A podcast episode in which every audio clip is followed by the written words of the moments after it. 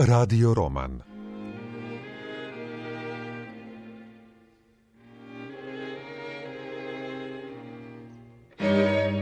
Slobodan Schneider.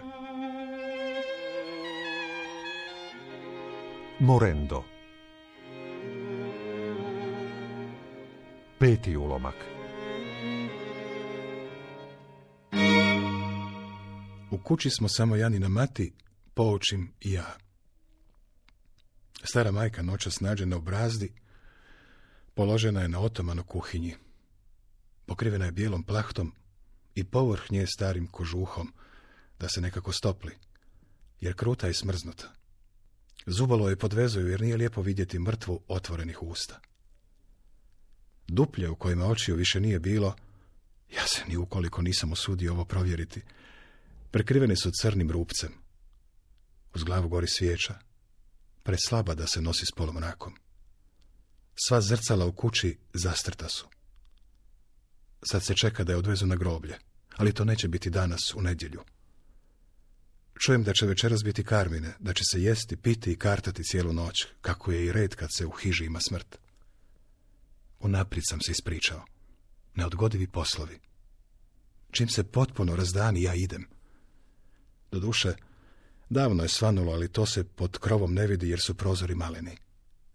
Ipak zaključujem da je doktor Mačak otišao u žurbi u cik zore. Naravno, zaduženja i poslovi jednog doktora uvijek su vrlo jak alibi. Ja takvoga nisam imao pa sam morao izmišljati. Povremeno, ja se i dalje gubim. Janina majka trlja mi slijepo očice rakijom. Peć je dobro razgorena, u sobi je ugodno toplo ja bih se najradije prepustio snu. Da Janina mati nije stala govoriti. Te su njezine oči. Oči stare mame, kojih sad više nije. Saka je vidle. To su sad luknje na staroj mami. A velečasni su bili z nami dok su klali. Stara mama ipak prešla bez pomosti bez sakramentov. Stara mama bila dobra kak kruh. Sigurno se već prehitila k Bogu. Kad su je našli, više se ni micala. Velečasni tu nič ni mogli. Prek sutra buzorom črna misa. Onda buju si išli domov jesti, piti, kartati. Vas celu bogovetnu noć. A Bog bu već razmel, jer zaka je onda on Bog.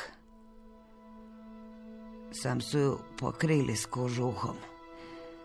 Tak isto luknje, kroz koje nekoć gledala je, isto su tak pokrili.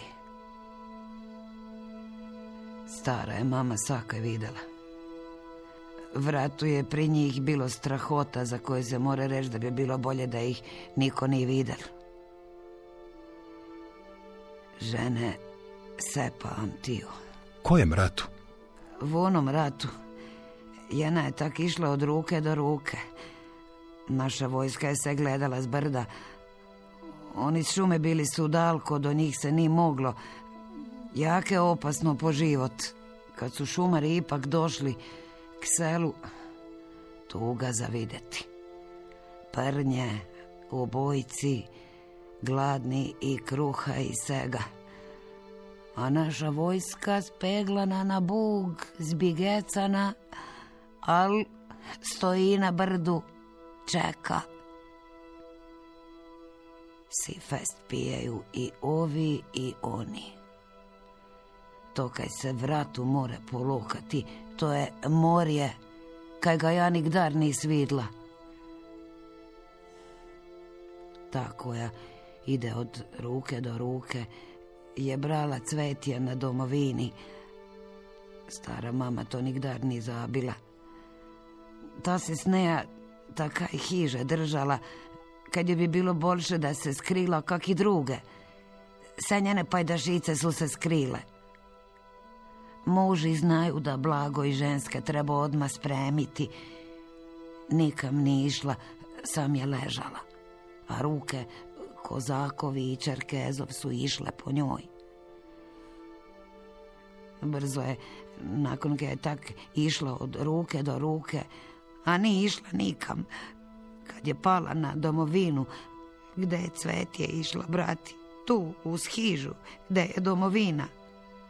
A gde bi domovina bila? Vmrla je tu, kak je opala. Muži su išli na jednoga od kozakov, od Čerkezov, s vilami, s motikami su ga šteli zatući. Taj Hitler se već bil vubil, već su ga nekam hitili. Veliju da je zgorel, a da je cvrčala i ona kaju ništel ženiti, a zeli su se, pak su se spekli.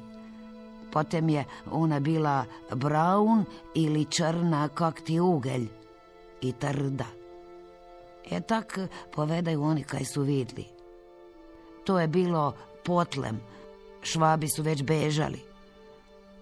On se pojavil, mirišalje kak rojžica, ona staklenica s gumicom dišeća, znate, kaj je imaju u frizeraju.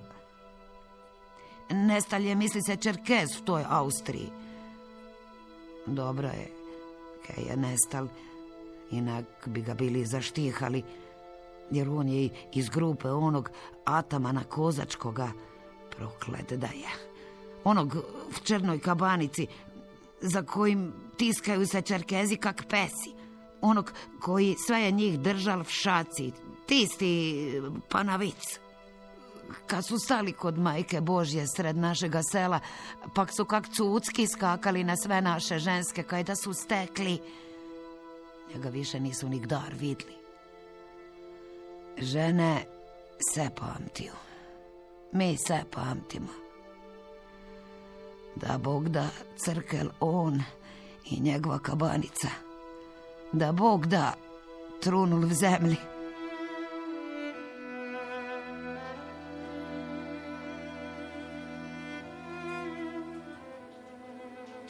Janina mati i poočim, kako su mi rekli, nisu više imali razloga ići u bolnicu. Doduše, selo je prilično veliko i na ovom ili onom odjelu uvijek leži netko tvoj. No gospa Barica i poočim bili su pošteđeni tih obilazaka jer se smatralo da su pali u žalost. Ni ja više nisam imao motiva za odlazak u bolnicu. Kontrole su se moje prorijedile, medicina je učinila što je mogla i ja sam obavješten u formi svečane deklaracije da od moje bolesti neću umrijeti, jer da se od nje ne umire, već da ću s njom umrijeti. Ne od nje, već s njom. Eto, pomislio sam. Barem neću umrijeti osamljen. Sjedim na klupi u hodniku, a prolazi vizita.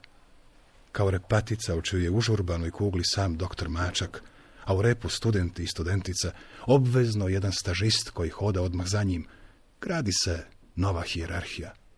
Mačak raširi ruke, bila je to gesta rezignacije i udari prstima po svom ručnom satu. U velikoj gužbi, valjda vidim i sam, razgovarat ćemo kasnije. No ja nisam osjećao ni najmanju potrebu razgovarati s doktorom Mačkom. Svi naši dosadašnji razgovori, često duge elukubracije o noćnim satima njegova dežurstva na klinici, završavali su sve udilj jednako. Došli bismo pred zid. Dalje se nije moglo. Dalje doktor Mačak nije htio ići. Ako u zidu jest bila vrata, kakve mi je jednom pokazao, ona su ostajala hermetički zabravljena. No češće je zid bio simboličke naravi, a to je značilo još neumitniji, masivniji. Na takvom zidu nije uopće bilo nikakvih vrata.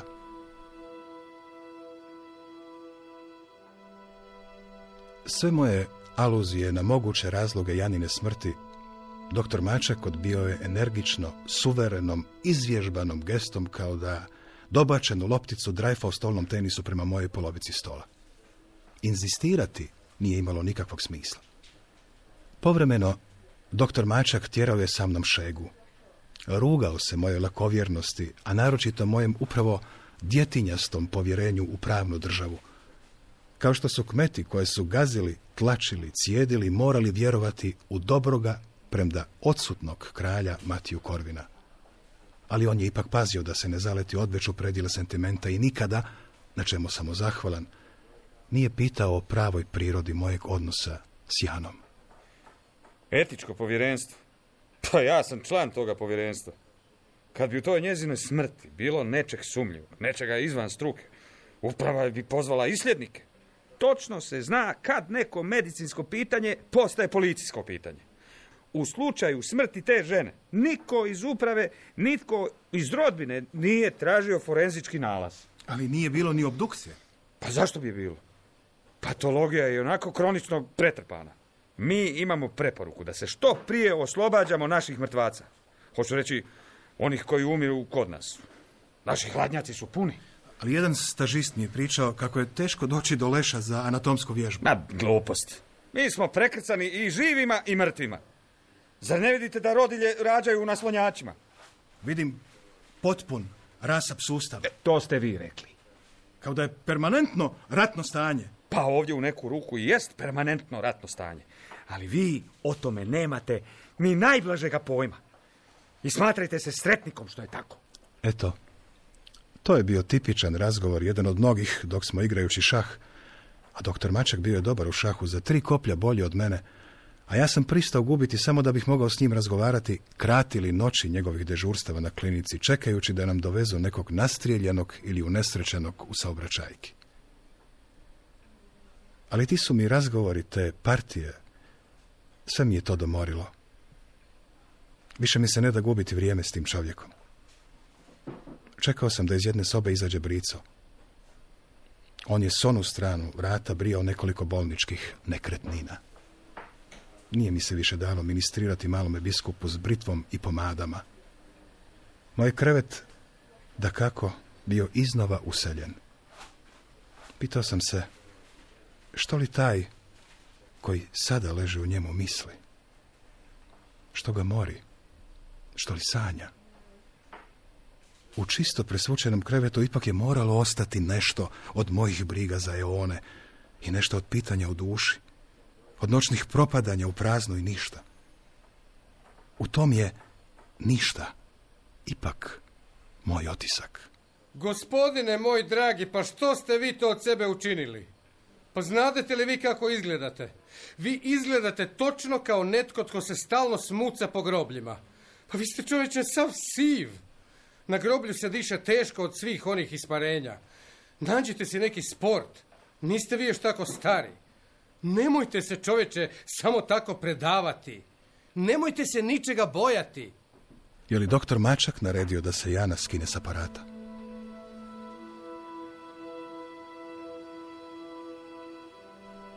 Znam da će mi trebati godine i godine da proradim ovo iskustvo i da možda neću imati dovoljno tih godina u zalihi. No ako nisam dobio nacrt, to može jedino značiti mora se moći i bez njega i donekle naslijepo. Kad je sve to bilo? Prije dvije i po tisuće godina. Prije milijun godina. Samo trenuci posloženi punktualno. Ali kad sad podignem ruku i zagledam se u dlan, taj će pokret možda potaknuti nešto za milijun godina. Možda isti ovakav pokret. Što će misliti čovjek koji će na kraju lanca od bilijun posredovanja ovako dignuti ruku? Hoće li to biti čovjek? Trenutak. Baš ovaj neponovljivi trenutak i nijedan drugi. Baš taj koji osjećam svakom žilicom. Otkud mi pravo misliti da je on samo moj? I tamo poneki od tih trenutaka rasvjetli krijesnica u ljubavnoj igri. I ona će za milijun godina potaknuti neku krijesnicu svojim skokom uvis. Hoće li to biti krijesnica? Vi, bivši ljudi i vi za koje ćemo mi biti bivši, osjećam vas. I jedne i druge. Ležim u travi čije vlati nadavnom zatvaraju luk.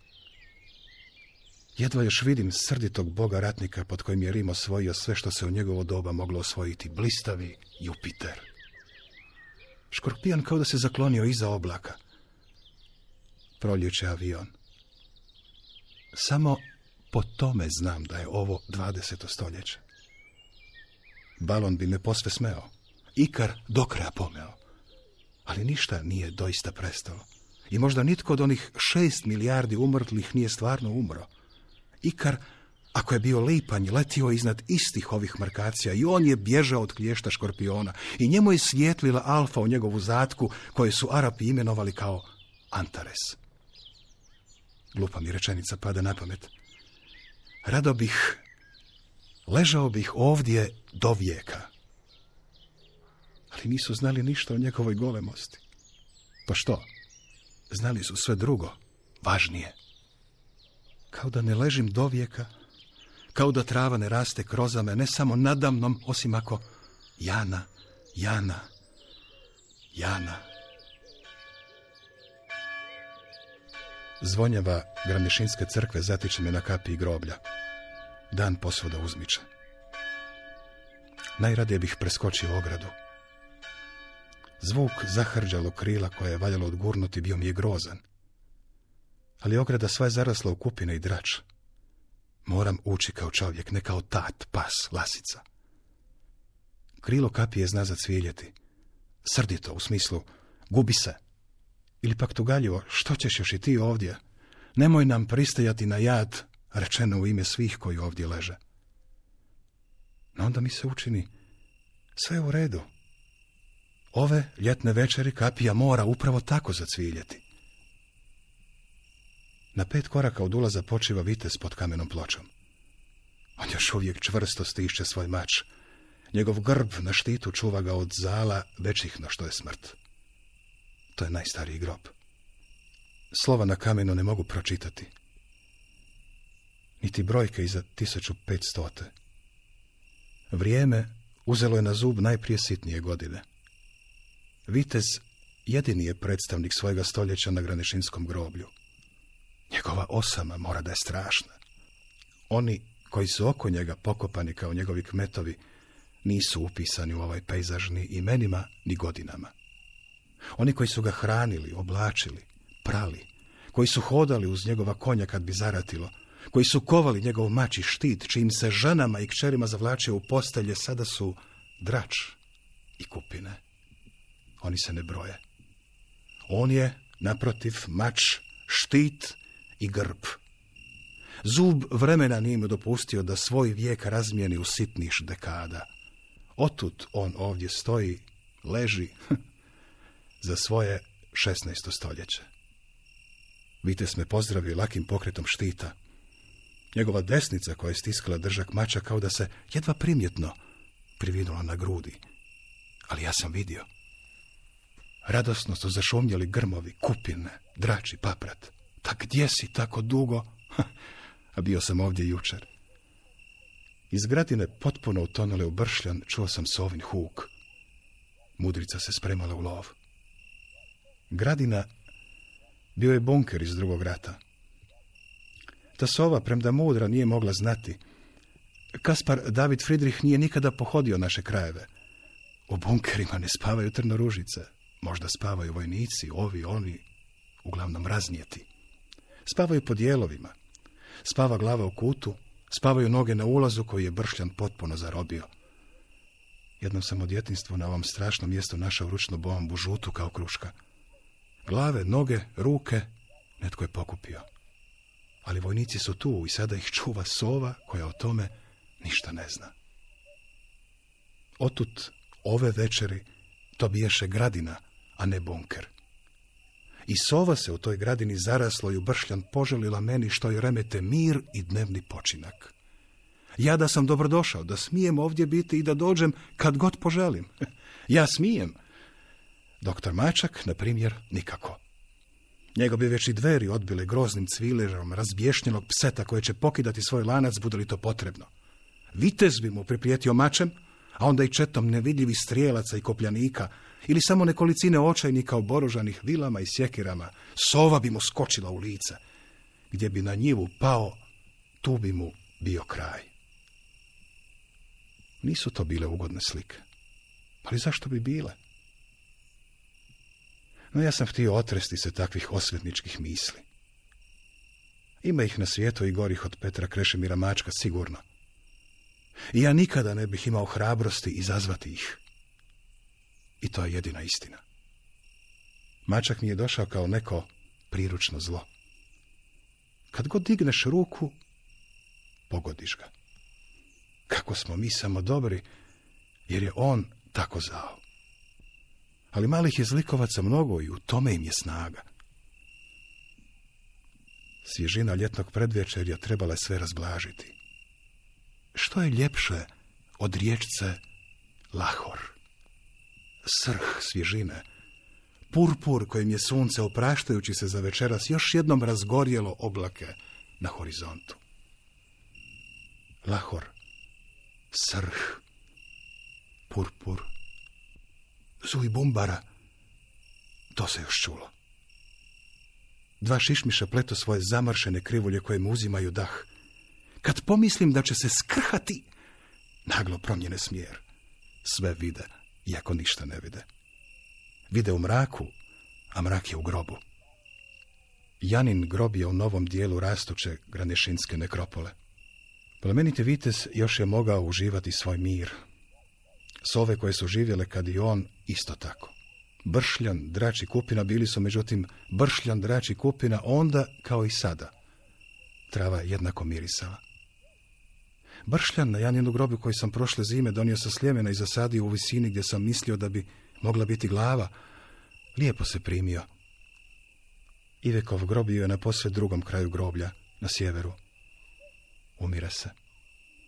Grobova i grobišta nikad dosta srčem purpurni zuj. Udišem lahor, već prohladan, ugodan. Htio bih leći na grob, ali bojim se da bi me netko mogao vidjeti. Dodirivati mrtve jednako je opasno kao dodirivati djecu. Već jedino kad bih i sam bio dijete.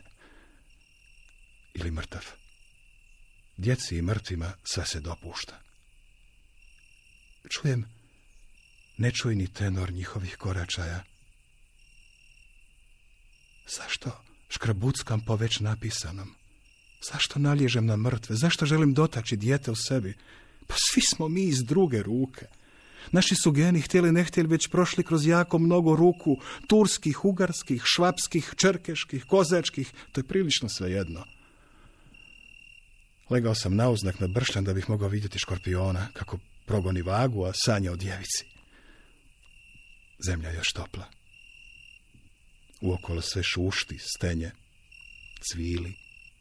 Noćni se događa lov. Moja sova mirno me promatra stužne vrbe. Proklinje mjere i mjerila. Jer kakav jesam da jesam, prevelik sam za poljskog miša. Odobrilo je moje prisustvo ovdje. Da li sada žali? Vi bivši ljudi i vi koji se još niste rodili. Sad imate mene između vas.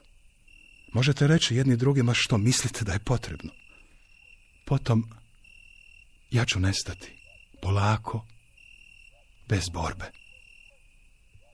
Sve ono što je u mojem životu bilo preglasno, utihnuće.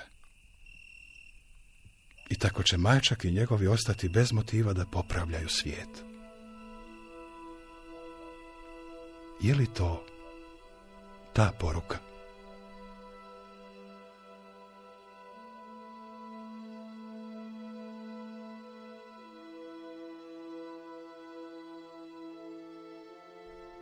Slušali ste peti i posljednji ulomak radio romana Slobodana Šnajdera Morendo. Urednik Branko Maleš. Dramatizacija Katja Šimunić. Sudjelovali su Franjo Kuhar, Boris Vrtan, i Biserka Ipša. Glazbeni urednik Žarko Joksimović. Tonmajstor Miro Pijaca. Redatelj Dejan Šorak. Hrvatska radiotelevizija. Odjel drama. 2014. godine.